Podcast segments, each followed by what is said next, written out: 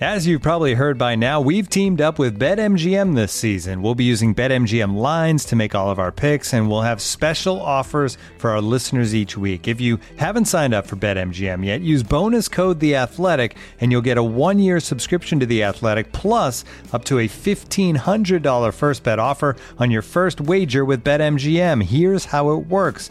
Download the BetMGM app and sign up using bonus code The Athletic. Make your first deposit of at least $10. Place your first bet on any game and claim your voucher for a one year subscription to The Athletic. See BetMGM.com for terms. U.S. promotional offers not available in D.C., Mississippi, New York, Nevada, Ontario, or Puerto Rico. Gambling problem? Call 1-800-GAMBLER. Available in the U.S. Call 877-8-HOPE-NY or text HOPE-NY 467-369 in New York. Call 1-800-NEXT-STEP in Arizona. 1-800-327-5050 in Massachusetts. 1-800-BETS-OFF in Iowa. 1-800-270-7117 for confidential help in Michigan. 1-800-981-0023 in Puerto Rico. First bet offer for new customers only in partnership with Kansas Crossing Casino and Hotel. Don't forget, if you haven't signed up for BetMGM yet, use bonus code The Athletic, and you'll get a one-year subscription to The Athletic, plus up to a fifteen hundred dollar first bet offer on your first wager.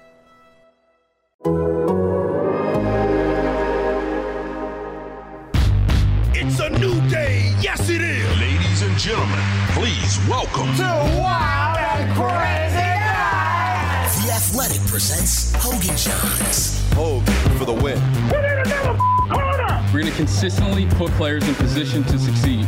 Most important piece is we're going to take the North and never give it back. From CHGO, it's Adam Hoge. I don't think that this is a, a full rebuild, but you definitely have to retool your roster. And from The Athletic, it's Adam Jahns. Hey, what's up, Flus? and we're going to have measurable ways for standards of performance every single rep, every single game. Anyway, uh, who cares? Now, here they are, the Adams, Hoge and Jahns.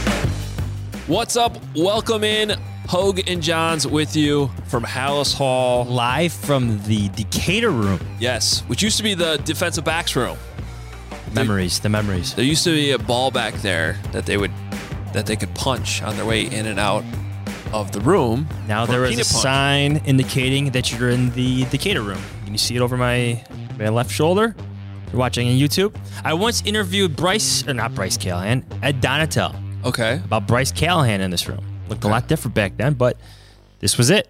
uh, fun fact bringing some of our not really a fact it's a it's an opinion and maybe it's not even fun um, going back to a few years ago those of you who've been listening to this podcast for a while know our uh, opinions on decatur Um, and and our trip down there we once did a podcast next to some porta potties down in decatur so i prefer the decatur room Nothing against Decatur specifically. It was having to drive down to Yes. Decatur for 15 minutes with Ryan Pace. yes and through some tornadoes in the area and your Oh and your- yeah, and my, my car, trouble. issues. Yes, yes. It was not a not a fun trip. Uh, this trip in the Decatur room has been a little bit better, and uh, it is our annual conversation with the Bears general manager, which we're very happy to continue since you know the Bears did change GMs in the offseason.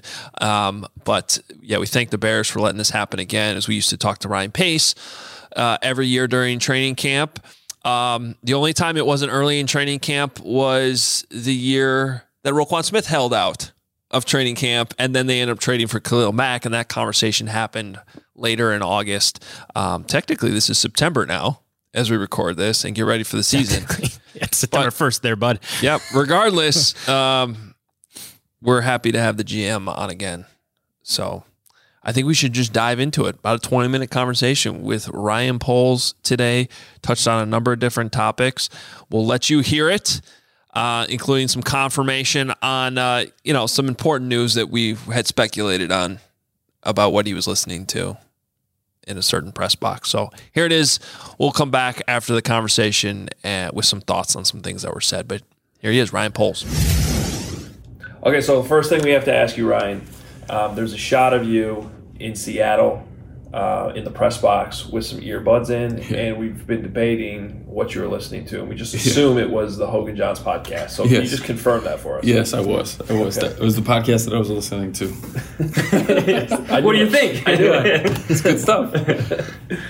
how, how different though, like, is that for you? Like, you're sitting there in the press box and you look up at the TV, like, oh, Yeah. There I am again. Yeah, yeah, that was way too much. By the way, it was like oh, it was super, a lot. It was a long, yeah, super like a, awkward. Yes, and then I could about, feel people behind me starting to move and like get out of the way, out of the shot. But yeah. don't worry, when the regular season starts, it's only like a two second shot. Right. But when it's the third quarter of of a preseason game, and yeah. there's not much else to talk about. That's what they do. I feel like they did a whole segment on what you were thinking. yeah, yeah, exactly. And then they showed Aaron Clark once. Yes, saying yeah. it was you. That was yeah. that was actually the best part. Um, well, let's jump into the team a little bit. Yeah. Obviously, a lot of eyes on uh, your quarterback mm-hmm. throughout the the month, and um, how he's at least I think the way we've talked about a lot is seemingly improved each week within this system. Yeah. I, I, what has impressed you the most about just the leaps that Justin's taken? Yeah, I think he's starting to look and feel comfortable. You know, as I mentioned before, early on when you, we all can imagine, especially at that position, you have you have a new coaching staff, you have a new scheme, right? So you're, you're trying to the calls are coming in, you have to regurgitate that, and then you have to think about exactly what's that doing. Oh, I got to look at the defense and figure out what they're doing, and it's a lot. So and at the same time, he's trying to clean up his footwork and and his delivery, and it, it was a lot going on, and he just kept fighting through it. And I think that's one thing. Just talking with Luke and the staff, like they're just really they were really happy with his just determination, work ethic, you know, resilience, just getting through bad days, uh, coming back and have good days. So to go from that discomfort to be really comfortable in that last game was really cool to see. Take us through the the structure maybe you put around him, especially like in that quarterback room. You have Andrew Janocko, you have Luke Getsy in the back, Matt Eberflus, yeah. head coaches in there every single meeting, and then you have two veteran quarterbacks who have yeah. seen this system, been in the system. Yeah. Like, how did you? What did you make uh, of assembling this, and what are your impressions so far before the season here? Yeah, well, I'll speak on just what I had to touch, and and that's just the the quarterback room in terms of the players, um, because you know Luke has been he had a system and how they were going to coach and install everything. So I really don't have much to say on that part, but the the guys in the room is important, and that's something I picked up from Coach Reid. Like he was very specific on the guys that he had in the room and and it's a it's a very tight room. They spend a lot of time in that room. That's the one. I mean, there's more work going on in that room than anywhere else. Um, so the cool thing with Trevor is just his background, right? He's he's played a bunch of games, but also he's been with Peyton, he's been with Drew Brees, he's been with guys that have played at a really high level, and he's able to give insight on how to how to approach the game, how to approach the week, and, and give those little nuances on, on how to get better and what to look for, and grow in a new system and everything like that. So I've been really happy with the guidance in, in that room in general. What has um, just watching? We have the benefit of seeing what was here before, I guess, and the way things were, were done, and and how th- some things have been different. One of the things that's really stood out to me, I guess, is. Uh, I don't know the attention to detail in practice. Mm-hmm. Um, one of the examples that we talked about a couple weeks ago was um, in a quarterback drill you guys do where it's actually a handoff and then Fields rolls out or the quarterback, whoever it is, rolls out, and then you toss him an extra ball and he gets yeah. a, like a throw out of it too, like yeah. stealing reps like that. Yeah. Um, just little things like that. How much of that is either your coaching staff's background, stuff that you know, and how much of that was an emphasis when you guys came in here this offseason and yeah. started getting the ball rolling? Yeah, I think that's that's all coaching. Um, that's all coaching. It's maximizing every rep to get better. Um, and that's a lot of Luke and actually just having flashbacks. Like I've seen clips of in Green Bay, they would do something similar. So um, he's bringing his knowledge and his experience and pouring into those quarterbacks. Um, but in general, I think it, it, speaks volumes on Coach Eberflus as well. Um, I knew that just from my research, is just being really, really detailed. On top of it, maximizing practice time and and he's done that, and it's really cool to see. I mean, it is it's been sharp in terms of the operation and the teaching moments. You had this evaluation of Justin before you got here, mm-hmm. and then you get the job. I'm curious, how has it evolved, change? Maybe how has your confidence grown? Now that you've seen him have the ups and downs in camps, you've seen him mm-hmm. play three preseason games or part of three preseason games. How yeah. has your your confidence in him grown from the point you got the job until now? Yeah, I think I spoke on this a long time ago, maybe intro, but like early on, you just look for flashes. So when I came in here and I was watching, I was preparing to come in here, I was watching tape and you could see the flashes. You saw more flashes in college, but for the setup that he had last year, you saw the flashes, but it, it wasn't consistent. There's a lot going on. Um, that was choppy, but now you're starting to see the flashes more consistent. Like that game was a perfect example of seeing not only from in the pocket, but getting outside, being patient, uh, threatening with his athletic ability, but then, you know, throwing it as he creates pressure and defensive players have to make decisions on what they're going to do. So I think the amount of flashes has has risen and he's starting to look comfortable and, and be more productive. So um, I'm excited with him kind of getting into the flow. And I think the scheme's been important too. He looks comfortable when he gets out and he's on the run. And, um, you know, hopefully we see more of that when the lights come on. How much stock should really be put into what we saw in the preseason? It, you know, you you pull the numbers from the three games, and it looks like a great one game if yeah. it were put put all smashed together. Right. But as a as a talent evaluator, what specifically are you lo- looking at that matters most? I guess from those reps. Yeah, I think it's almost play by play for the preseason, where you know when you get in the regular season, you got to look at the whole performance. Um, you know, then the end result if you win or lose. Um, so really, it's just it's evaluating those plays on their own.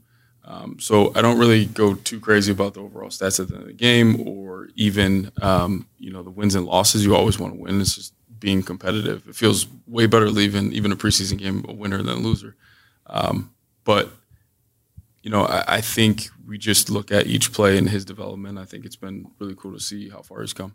When you see him take hits in the preseason, I'm curious. It drives me nuts. It, yeah. yeah. yeah.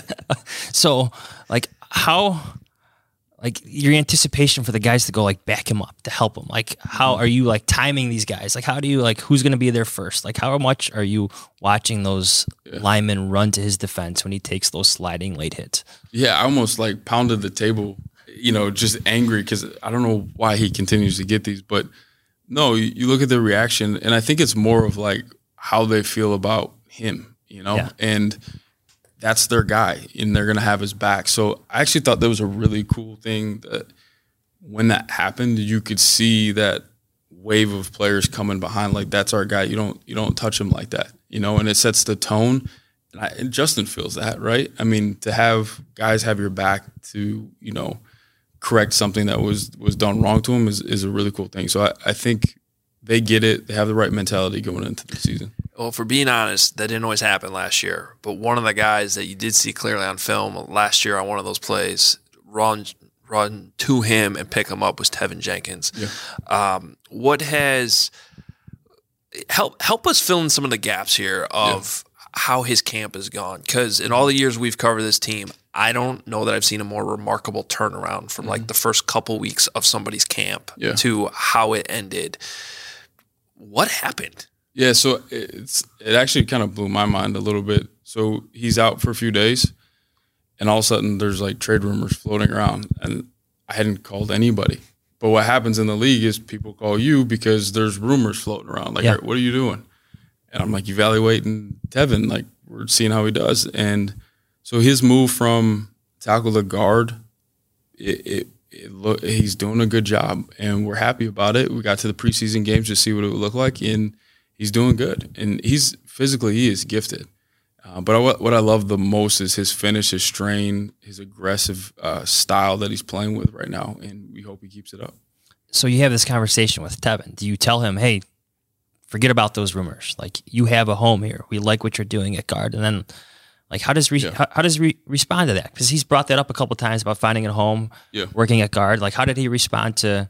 I guess no, your was, messages to him. He definitely appreciated the communication and you know i was asked before like what can you improve like I, I, told him like i can improve on you know communicating better and he said i can communicate better myself too um, but we got on the same page and it was it's good he's doing a good job i'm proud of him i told him that so as a former offensive lineman can you just take us through maybe the nuances of how difficult that transition is especially in a condensed period of time to yeah. go from tackle to guard and you know yeah. what you're seeing up front? Yeah, there's different challenges. You know, you play more on the island at tackle. Um, you have a different type of athlete coming at you. Um, it's weird because you actually have a little bit more time, is what it feels like. And then when you kick further inside, you have less time and you have to react and, and feel things. But then you have bigger bodies trying to run through you, also wiggle, you know, on your edges. Um, so it's it's just different style. And I think the biggest thing is just reacting faster because things happen faster inside. Um, but you can tell his strength, his power, his length, that's where it really benefits him in that position. So I know when you drafted Braxton Jones, um, you you felt like he's somebody who could develop into a starter for Mhm. you at left left Yep. tackle. That has happened. I mean, it honestly happened by the time OTAs were over. Like the way the way you guys threw him out there so quickly. What you, you mentioned today in the press conference that that's blown you away, surprised you a little bit. What what was it that that really stood out right away? Like, hey, this might happen a lot faster than we thought. Yeah, what stood out to me just, just obviously I've played the position, so I just love watching it, and it's like a passion. You know, I think anyone that's played a line, you just you look at things different. But his his so there's feet and hands, right? You can have quick feet, and then you can have length and a, a good punch. And then the other piece of that, especially being young, is is patience and, and when to throw your hands, but also can your feet react. And then the last part is can you strain to um, you know correct and, and and and finish when things don't go right? Can you recover? Um, so what stood out to me first was his patience with his hands, and I was like, that's pretty good, right? So then there's kind of boxes you got to check. It's it's OTAs, right? It's just helmets, but then the pads come on. What happens when someone tries to go right down your middle? You know, do you do you have the anchor? Can you drop anchor? Do you have the the ankle flexibility? Can you can you drop and and strain to finish? And he's starting to show that when pit, when pads come on, and then this guys choose one or the other way, speed or power, and then they start to flex both of them.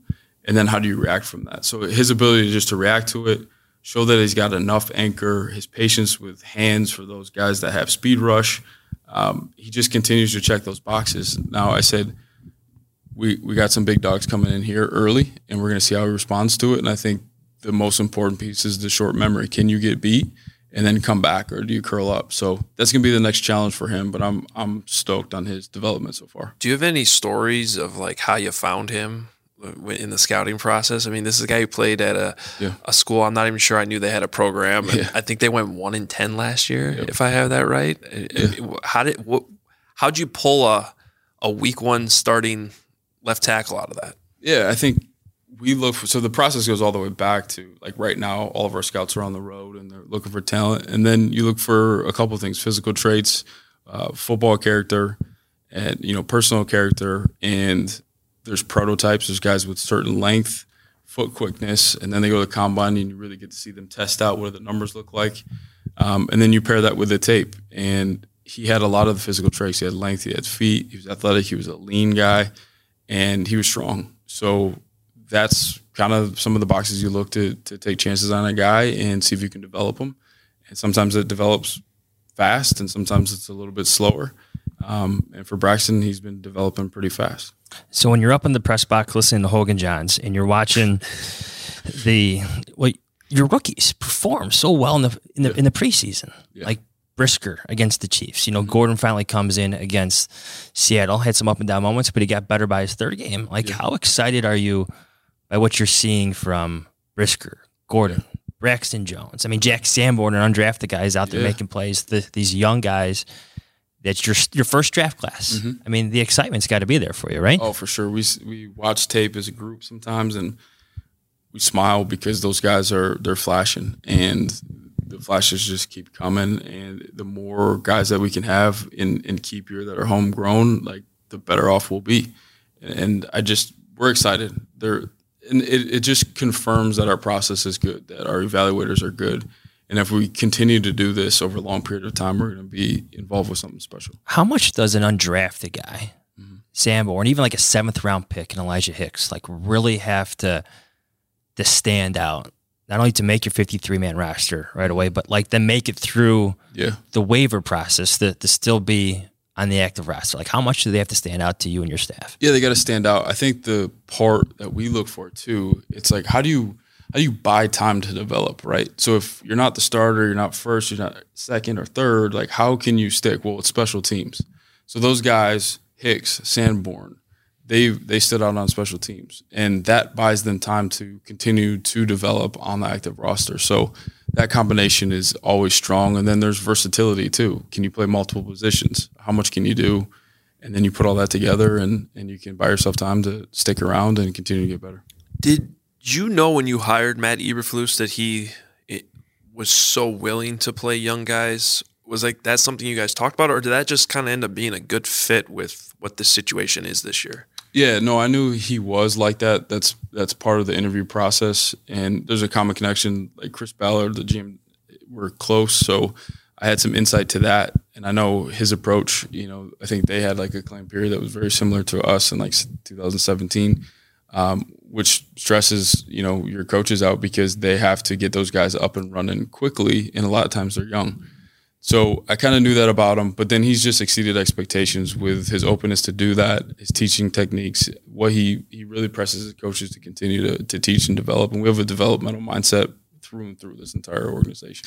What's the waiver claim process? Like you mentioned, you guys went into your draft room. Like Yep. that's how serious it got for for you guys this year. Yeah. Just are- there scouts standing up, you know, and speaking with conviction, or the old cliche of pounding on the table? Like especially this year, Yeah. where you're kind of reloading your roster. What was it like in that that draft room for this? Yeah, so it starts way before kind of the last few days kicked off. You know, we assign teams to different scouts, and there's multiple scouts to a team, and you watch tape, and you're almost the GM of that team, and you try to project the 53, and then you say, you know what, they're they're deep here. Like, are they going to keep six linebackers? Or are they going to go five?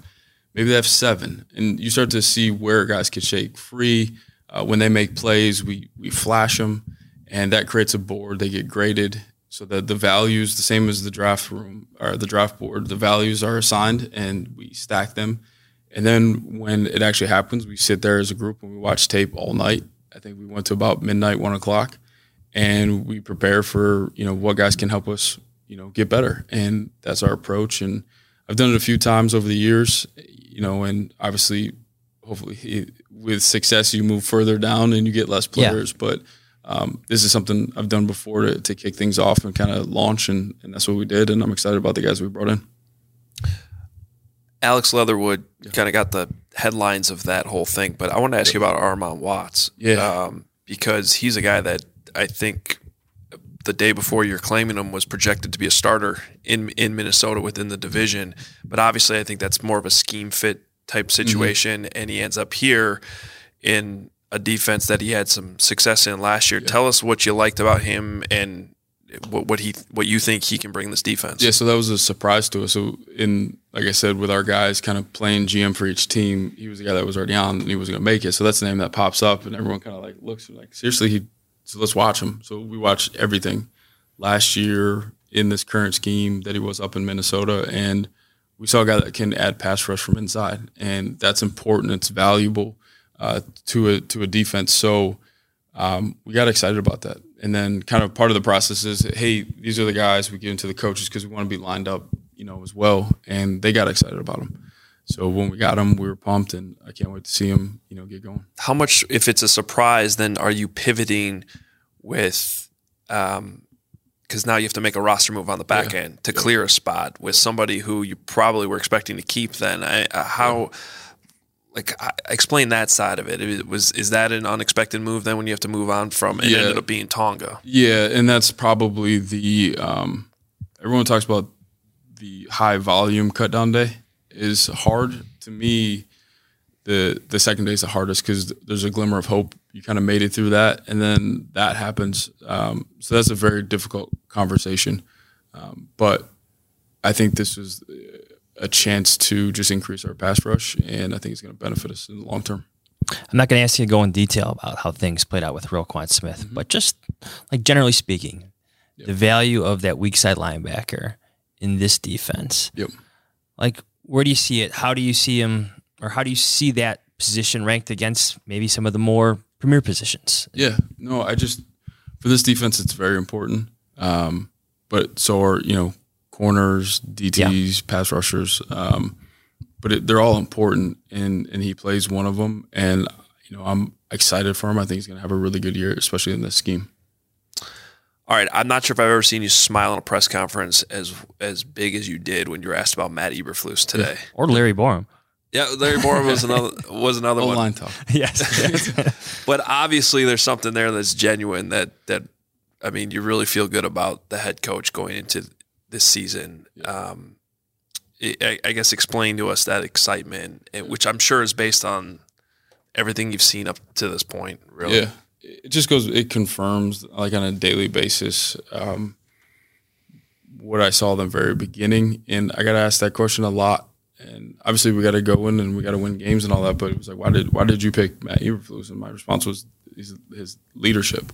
And I think you got to have that poise, uh, that command, um, but also the respect for players. And I talk about the, you know, being able to communicate with the guys and, and, push, but also, you know, not be a jerk, but also not be soft and fluffy where everything flies.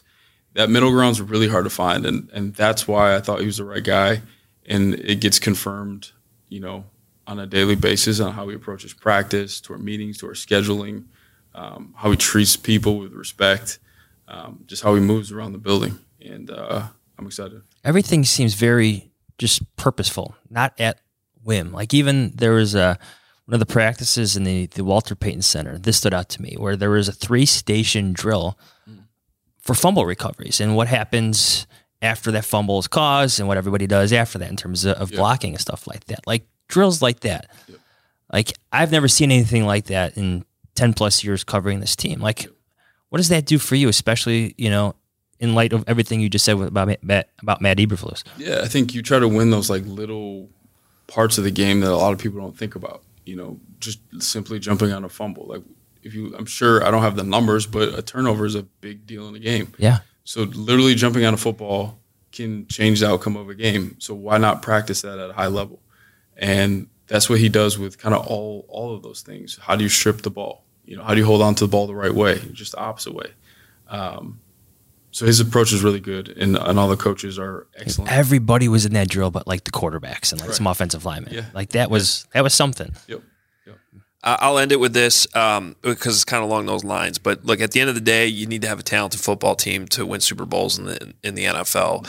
But but as you embark on this first year through what you're building here, what what can just a fundamentally well coached football team that creates takeaways, that does those little things. Like how much success can that team have in the in this league uh, the way you have it right now with this roster? Yeah, I, I believe that if we play the right way, those little details, um, taking care of the football, tackling, playing hard, um, catching the football, like those little things, I do think go a long way, and we have enough talent to be successful this year and continue to get better.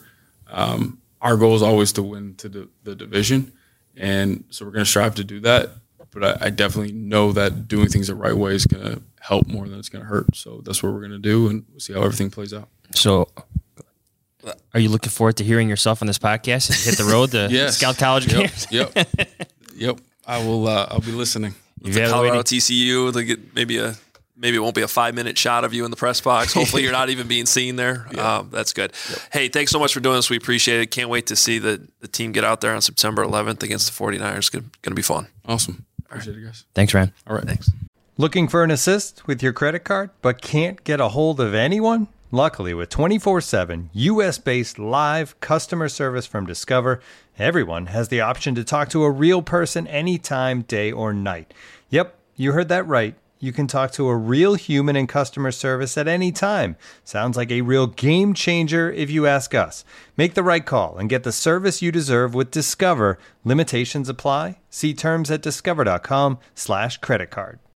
When you need mealtime inspiration, it's worth shopping Kroger, where you'll find over 30,000 mouthwatering choices that excite your inner foodie. And no matter what tasty choice you make, you'll enjoy our everyday low prices, plus extra ways to save, like digital coupons worth over $600 each week. You can also save up to $1 off per gallon at the pump with fuel points. More savings and more inspiring flavors make shopping Kroger worth it every time. Kroger, fresh for everyone. Fuel restrictions apply. When you're hiring for your small business, you want to find quality professionals that are right for the role. That's why you have to check out LinkedIn Jobs. LinkedIn Jobs is the tools to help find the right professionals for your team faster and for free. Because when you're looking for a job, Hoge and Jahns fans, you want the best experience possible. No questions left to answer and sketchy websites to navigate around. LinkedIn isn't just a job board. LinkedIn helps you hire professionals you can't find anywhere else, even those who aren't actively searching for a new job but might be open to the perfect role. In a given month, over 70% of LinkedIn users don't visit other leading job sites. So if you're not looking on LinkedIn, you're looking in the wrong place. On LinkedIn, 86% of small businesses get a qualified candidate within 24 hours. Hire professionals like a professional on LinkedIn. And over 2.5 million small businesses use LinkedIn for hiring. Post your job for free at linkedin.com slash Adam. That's linkedin.com slash Adam to post your job for free. Terms and conditions apply. All right, Jahnsy. GM combo in the books. What'd Well, you think? Let's start with Teven Jenkins. Yeah. The Bears weren't calling around. The trade rumors did not start with him. Uh, him, him being Ryan Poles. With, so with them being the Chicago Bears, uh, they like, they feel like they have something here with Teven Jenkins at right guard. I thought he made that pretty clear Mhm. in the press conference earlier, and then here with us. Yeah, and I and I also appreciated too him admitting that the communication probably could have been better because that's something we've talked about on this podcast over the last month. From how it was handled at the beginning to even talking to Teven in his locker a couple days ago, and him still seeming. like, Here's a conversation you you think is going to be, hey, dude, you made it. You're a starter. You, congrats. And it's like, why does he still feel like he's on the bubble? Um, and so I think that that got cleared up today, both in the press conference and then in this conversation too that we had with them. Not only the trade rumors, but the fact that now I think there's some peace of mind and Teven can really run with this. I, I think like your first thought is like what took so long, but I think it's a reminder of how busy things get at this time of year Mhm. for players, from meeting to meeting to meeting, um, to to to what he said about being in the draft room, going through the waiver Yeah. process. Yeah. So if that conversation had to wait a little bit, I think you understand that a bit. that part was um, that stood out to me not only in the press conference earlier, but him just talking about Armon Watts and like they didn't expect him to be available, and now it's like, oh, we gotta we gotta jump We back have to in watch there. more tape to midnight. Yeah, yeah, and they did that. I mean the the process here has been meticulous, and again, they're still. It's it's still not a great thing when you have to you, you set your fifty three and you got to go out and be like, ah, we still need these six guys. I mean, it still is a reminder of how far away they probably are, but it's still hearing the process and the way they're going about it. I think is encouraging for the future as they really try to. He, he's not lying when he says like Yeah. they are constantly looking to add guys. Anybody, if you can help this team and you're available, we can we can get you. They're going to try. Well, I, I thought you heard the GM himself acknowledge that that process, the, the reality of that process. They were seventh in the waiver wire claim process. So, of course, you're going to have a better chance than if you were 31st or 32nd, but you want to be 31st or 32nd. Yeah. He said that. Um, but this is where they're at. I, I I think he's made it pretty clear. He's been pretty clear since day one that this isn't just a quick turnaround. Like they're not doing this with a quick turnaround in mind. They want to set a foundation here, and it's going to take a few years, two or three years, before they really have pieces in place that they trust and have faith in where this thing takes off. Uh, another thing that really stands out to me uh, from our conversation today that I think matters a lot, actually, is the confidence that is being exuded in the head coach, the fit that there appears to be between the GM and the head coach is a hell of a lot clearer and po- more positive than it was the last time the Bears tried to hit the reset button and start over. Because as in you know that's no guarantee that things can change. Things do change when you're, you you're talking about the. John Fox Ryan Pace partnership, which felt awkward from the beginning. It felt forced. It it yes, they said nice things about each other, but you could tell whether it's the smile on his face in the press conference today or just what he told us that there is a confidence that or, or another way to put it is he clearly doesn't have any doubt that he hired the right guy. And I think if you gave Ryan Pace some true serum, you know, six months into that whole deal, it would, there's at least probably some questioning going Yeah, on yeah. of, ah, is this really the right guy to do what we're trying to do here? Can we look? They haven't played a game, But maybe at least us in this podcast, I think we've been pretty consistent with What are you talking about? They're three and oh. zero. Yes. Well, yeah. Well, okay. Even the man himself said to take it easy on that, but like the like, like let's not mock the, the hits process. And, and I, I get that like certain things like that produce you know so some eye rolling, and I get it.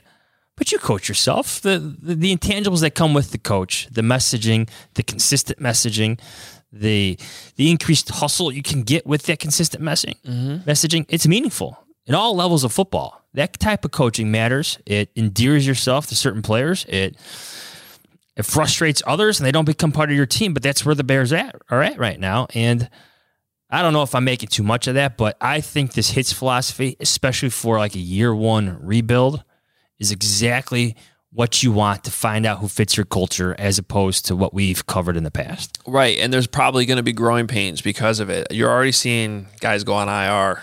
Um, I have a feeling that how hard that they've practiced since May may limit their depth as the season goes on, and there's probably going to be some growing pains with that. But I think the in their minds, it's worth that that pain right now to weed out the guys who really belong here, who are embracing it, who are buying in. And by the way, that seems to be most of the people that are here. Yeah, yeah. You know, I, I think that that buy-in has been there.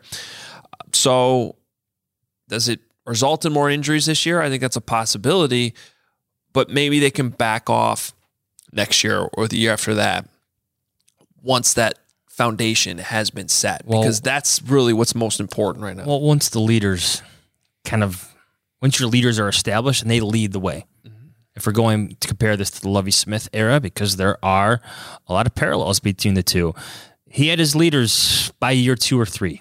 He had his Brian Urlachers, Lance Briggs, Olin Kreutz in place. We're still trying to figure out who that is right now for the, the current Bears, but I think you hear it from some of them, even like Jaylon Johnson. It took him a while to get on board with this. Now he's fully on board with it. He's comfortable with it. He likes where this team is headed. He likes the defense. So we'll see what happens. Yeah, and I think that they probably also feel like there's more. Um, you're right; those guys have to emerge. Who who those leaders end up being, and there's still questions like is Roquan Smith here a year from now? Uh, that needs to be answered at some point. Not now. You know, it's all about ball, as he said today. Um, David Montgomery is another one. You know that that needs to be figured out in the future. But I also think that they feel pretty confident that these 15 or so rookies that are on the team right now, if five of those guys emerge as long-term leaders, that's Um, I mean that's going to go a long way in terms of continuing this culture and really having it established. The identity of Yeah. your team. Ooh, there's that word. Identity. I, that the most remark that that is one way, good way to sum this up. Jahns is like this team may only win four or five games. I think they're going to probably win more. But even if they that ends up being the case, we know what their identity Yeah, is yeah. now. We didn't know that uh, the last three years. That's all we talked about. We'd be it'd be week ten of the season.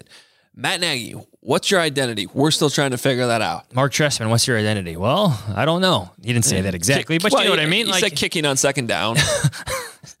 ouch. But they've been clear from the start. They've only strengthened what they've said through their actions on the field. Like they know what they want to be, and they have a plan of how to get there. You're seeing that come to fruition in camp. I know it's the preseason. I know we shouldn't be too excited about going 3 and 0 in the preseason, but you see the identity. Like it's evolving. You, you see it coming to fruition here at Halas Hall. Well, and I don't. I, I think people. I don't. I don't think people are excited just about being three and zero in the. Pre- I don't.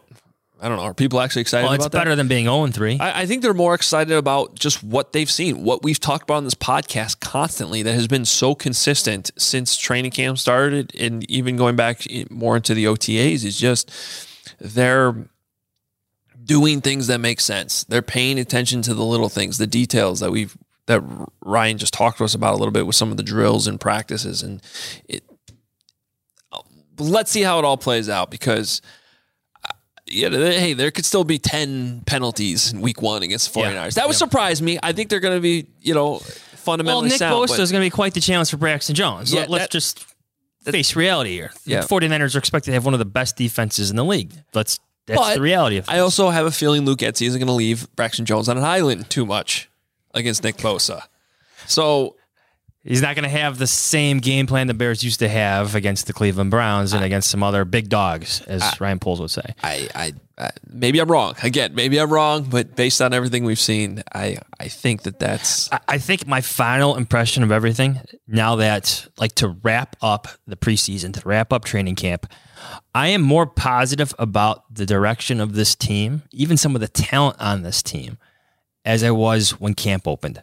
Okay. It's young players standing out right away. It's like it's the, the eye test for Brisker. It's the eye test for Gordon. It's the eye test for Velus Jones Jr., even though he hasn't played that much. It's Braxton Jones evolving into a potential left tackle. It's them finding a potential answer at right guard with a former second round pick and Teven Jenkins. Those are reasons for positivity that weren't there when camp opened. And that in itself, I think, is my most general takeaway of what's unfolded here at Halas Hall throughout training camp and the preseason. You feel good about it. You do. There's, there's, there seems to be steps towards answers at. And then key spots. Fields throwing three touchdowns against the Browns. That's something. Yeah. Again, it's better than the opposite. Yeah. it's, it's better. It's much better than the opposite, which we've seen at times. Oh, Um, yeah. So, and I think that they feel, as you heard, one of the more important things I think Ryan said about Fields is just how they could see the flashes on film last year, but they got to get more consistency. And I think as each week went along in camp, you saw more consistency. Yeah. Wasn't always perfect. Wasn't perfect against the Browns. There were some misreads in that game. Um, but you see just it's getting closer to consistent than it certainly was last year. It's in, it's interesting. This is a I, this is a what many people I think painted back in the winter as being like a lost year. Like, do the Bears even matter this year? I think they're going to be an interesting football team. Yes. I think that they're going to be in games. I think we're going to spend a lot of Mondays, even after losses, actually pointing out positives instead of it just being doom and gloom like it usually is on Bears Monday. I think we could talk, we could talk ourselves into seven or eight wins. Yeah. And I think that's that's fine. They're not one of the worst teams in the NFL as others would contend. No. I don't think that's true. Well, and that's I felt that way in the summer, but everything I've seen in camp in the preseason has just made me feel better about that thought. Is another way to look at it. No one's saying they're going to the playoffs. No one's saying they're but I would be shocked if they're picking in the top 3 of the NFL draft in April. There would be a lot of things that have gone wrong if that's the case. Most important of which is the quarterback. And you don't want that to happen. So people who root for that, I do ne- I will never understand that logic. Uh, not with this team, not with this quarterback that they have here. All right. Any final thoughts? No, no, never. Never. Yeah, still 0 for 600 or so on that. Had some. Maybe. You don't want any sneaking any high school Oh yes, yes I do. Yes. I'm getting heckled in the building here. Seventy five hundred. You were just heckled. I was just heckled. You have Lake Forest yes. at And- Carmel. Which the Bears, if you I don't know if you know this, are located in Lake Forest. So Yeah. there's some ties. Meanwhile, the alma mater of myself and the McCaskey family. It's a big game. Notre Dame versus St. Pat's, both ranked for the first time in seemingly forever. Wait, I thought you went St. Pat's. No, oh, easy there. They're sold out. Seventy five hundred tickets. I hear. That's going to be a Something. fun one. Oh, yeah, it's gonna be a fun one. That's going to be go fun. That's good to see that rivalry It's back. going strong. I can't believe it. Like Well, they haven't played in a few years. I know they haven't played in a few So that's years. part of it. They're both pretty good. They're both ranked by the Chicago Sun Times. Our friend Michael O'Brien, he's covering the game. Mhm. He's going on the Notre Dame broadcast. It, it'll be on YouTube. Oh, big deal on the Northwest side they do. Chicago. By the way, and I gave these guys a shout out last year. Those kids at Notre Dame do an amazing job with the broadcast. Yes, they do. They have a they have a club, and I've told them if they ever want some help or anything, I'm happy. But I don't think they need it. They're getting better. They got graphics now. It, it looks good. Sponsors? It looks good. Uh, It's very impressive. Um, but St. Patrick's Pat's has the opportunity to to uh, hand both of our alma mater's losses within the first two seasons. they got- they got you. Yeah, they got Ignatius last week. Um, I love it. I love it. Another Friday night of high school football. All right. Um, hopefully everyone enjoyed the the Ryan Poles conversation. We thank him and the Bears for making it happen again. We got to get out of here. Follow us on Twitter at Adam Hoge, at Adam Jahns. You could read me at allchgo.com. Him on The Athletic, theathletic.com slash Hoge and Jahns. You guys got another deal going on right now. You always have deals. A lot of deals. A lot of deals. Good good time to sign up. That's a big stuff coming up next week. We also have another special episode coming early next week. You have some big stuff coming on the Athletic next week, and then by Thursday, we're jumping in with our first preview episode of the season. time. Can't wait. Told you, it comes fast. All right. So uh, enjoy Labor Day weekend. Be safe, and yes, we will have uh, another special episode for you. I think coming out Tuesday. So stay tuned for that. Talk to you next week. See ya. Pool reporter Adam Hodge. Hogue. Hogue. Hodge. Hodge. Hodge. Hogue. Hogue. Hodge. Hogue. His interview with referee Tony Corrente.